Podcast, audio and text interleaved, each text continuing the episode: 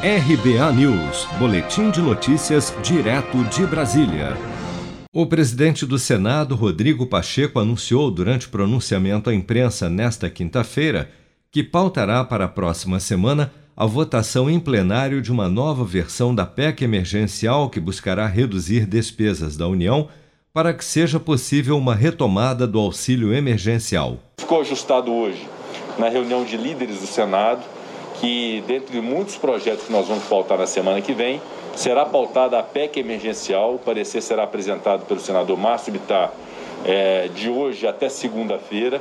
E essa aprovação pelo Senado Federal permitirá, através de uma cláusula de orçamento de guerra, uma cláusula de calamidade, que se possa ter a brecha necessária para implantar o auxílio emergencial no Brasil.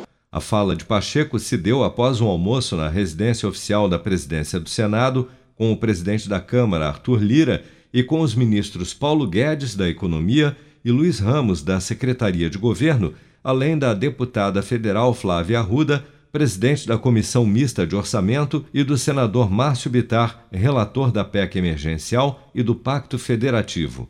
A PEC emergencial permite que o governo corte gastos obrigatórios quando atingir determinados patamares de despesas.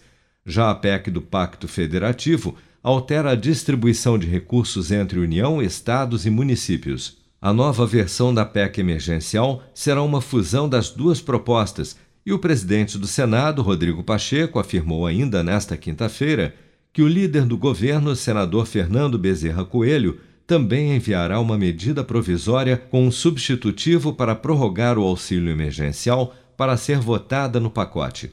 Nos bastidores, o clima é de otimismo e é provável que a votação da fusão entre as PECs emergencial e do Pacto Federativo seja aprovada no Senado já na próxima quarta-feira, dia 25 de fevereiro.